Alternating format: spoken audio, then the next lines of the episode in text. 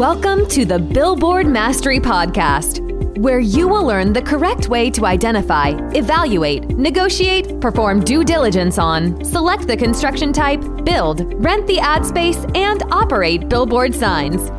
And now, here is your host, the guy that built from scratch the largest privately owned billboard company in Dallas Fort Worth, Frank Rolfe. How long is too long and how short is too short? That's a very reasonable question for billboard builders and owners. But it's also a very reasonable issue for the landowners themselves. This is Frank Rolfe with the Billboard Mastery Podcast. We're going to be talking all about length of lease. Now, what is a lease to begin with? Well, every billboard in America, or at least it should be every billboard in America, it would have a ground lease. And the ground lease stipulates how much the property owner gets paid, the frequency of payment, and various issues. But a very important one there is how long that lease lasts. And as long as I was in the business, it was always a big question to people. You know, what is reasonable, what's appropriate, and what's unreasonable and inappropriate? Now, there's several things you have to think about when you ponder the concept of length of lease. The first one is what kind of sign are you building and how much is it costing? If you're building a wooden telephone pole sign, that is not nearly as important that lease be super long as it is a big steel monopole. Because before there's any profit, you have to get all your money back. Before there's any profit, you have to get that bank paid off. So that's issue one is how much we spend in here. Number two, how long is the amortization on your loan? If it's a wooden telephone pole sign on a three year note, then as long as your ground lease goes at least three years, you're going to get the pay- bank paid off before it ends. But if it's a steel monopole, it may take 10, 20 years to pay that thing off. So you've got to have a plenty lengthy lease to make that all possible.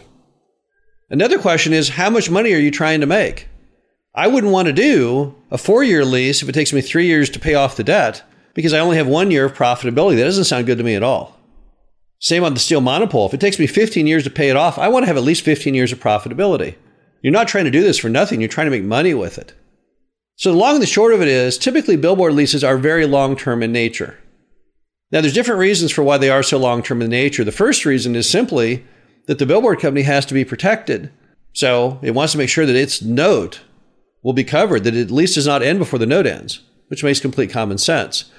But the other issue is all billboard companies, everyone in the billboard industry always has some degree of risk. Your sign can be wiped out in a tornado, it could be blocked by a tree. Market could go bad. They could change the highway direction the other direction. You don't have any control over those items.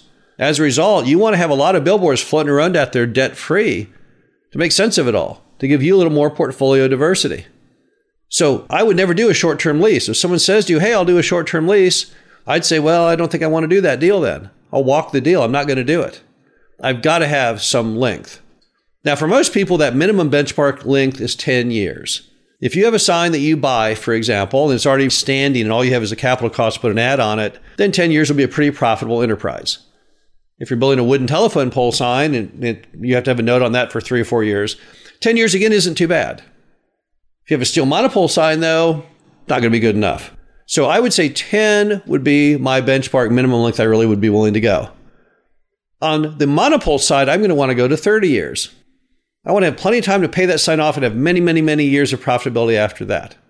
Now, when you have these long lease lengths, if your goal would be to get from 10 to 30 years in length, how you present that length to the property owner is very, very important. You wouldn't want to put in your lease, hey, it's a 30 year lease. No, instead you'd say it's a 15 year lease with a 15 year option. Now, since the option's at your option, you know you're going to go the extra 15 years. It's the same as a 30 year lease. But the optics of what that looks like is much more satisfactory to the seller. So you've got to have a long term lease. Now, what about from the property owner's perspective? What's their danger? What's their risk in the long term lease? Well, it's not too much based on what your lease says. If they have provisions in their lease, for example, that allow for development, well, the number one argument they'll make is, well, if you build that sign, I may want to build something else on the property someday. Well, if there's an escape clause for them in the event of development, you have to remove the sign. Well, that argument really isn't logical or tangible. Another argument they'll make is, well, that's way too long. On a 30 year lease, with inflation right now running 10% a year, the money you're paying me won't be worth anything 30 years from now. And you say, well, that's true. So I'll adjust the lease based on inflation annually or every few years. That's a way to get over that argument. Bottom line is, there really is no argument they can make on the longevity of your lease that makes any sense, except for one. They want the ability to renegotiate it. Now, why do they want to renegotiate it? Well, they want to renegotiate it because they're afraid they could have gotten more from another sign company or even from you five or 10 years from now. We all know that markets change, they get enhanced, they grow, and things like that. And they don't want to be stuck with a location that's really, really hot 10 years from now that wasn't too hot when they started at a low ground lease. A way to get around that is giving them a, a lease that is a percentage of rent versus a set minimum. That means if the rents go up exponentially, they still get the percent. But if they don't go up at all, they still get their benchmark base. It's a very, very safe construction. Adding that one feature to a lease can often buy you a whole lot of extra length. And on the topic of extra length, let's never forget that you typically are going to go a lot longer than what it says on the lease. Here's how it typically works. Let's say you have a 15 year lease with a 15 year option, and then it runs, uh, you know, year to year at the expiration. And make sure you put that in any lease. You don't want to have where it ends on a certain date, just that it changes over to perhaps a year to year lease. Do you really think the person you're signing up will be around 30 years from now? Do you really think they'll even remember it? Who in the world has a day timer that extends 30 years into the future? What normally happens is no one catches on to it. And they don't catch on to it until sometimes decades after the end of the 30 years. I've had calls from people before wanting to renegotiate leases, then the lease had already ended literally 30, 40 years earlier. They just never thought about it. They didn't even know they had the option to ever renegotiate it. So make sure you put in your lease the ability for that thing to extend forever. If you had that has a formal ending, you have to then approach them at the end and say, "Hey, it's ending. Do you want to you want to re up again?" You don't want to ever have that moment. You want that sign to basically just disappear into oblivion and just keep on clocking rent for ad infinitum without any discussion with the person at all on the length. The bottom line to it all is that length is a very, very important tool for you as a sign owner to make plenty of money. Not so important to the property owner, doesn't really work to their interest necessarily. However, there are a couple reasons when having that extra length actually is to their benefit. One of them is if they go out there and they want to resell that property, then having that extra billboard income might allow them to get a higher sales price. And the other is when they want to go out and refi the property. And once again, that income from that sign is very important to the amount they can refinance. If you have a sign paying $500 a month to the person, that's $6,000 a year. They have virtually no cost.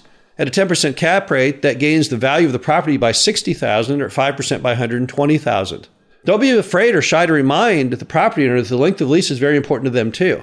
A short term lease, let's say they want to refi a property and put a 30 year mortgage on it. If your short term lease only has three years to run, they can't do it. They won't count the income. The lender won't count it. It's not long enough in nature. So sometimes having the long lease works out for both parties. Length of lease, very important item. All smart billboard owners, operators are always focused on it. Make sure you are too. This is Frank Rolfe, the Billboard Mastery Podcast. Hope you enjoyed this. Talk to you again soon. Thank you for listening to the Billboard Mastery Podcast. Be sure to visit us at www.billboardmastery.com, where you can find past episodes of this show, plus an array of information to help you successfully build buy, and operate billboard signs.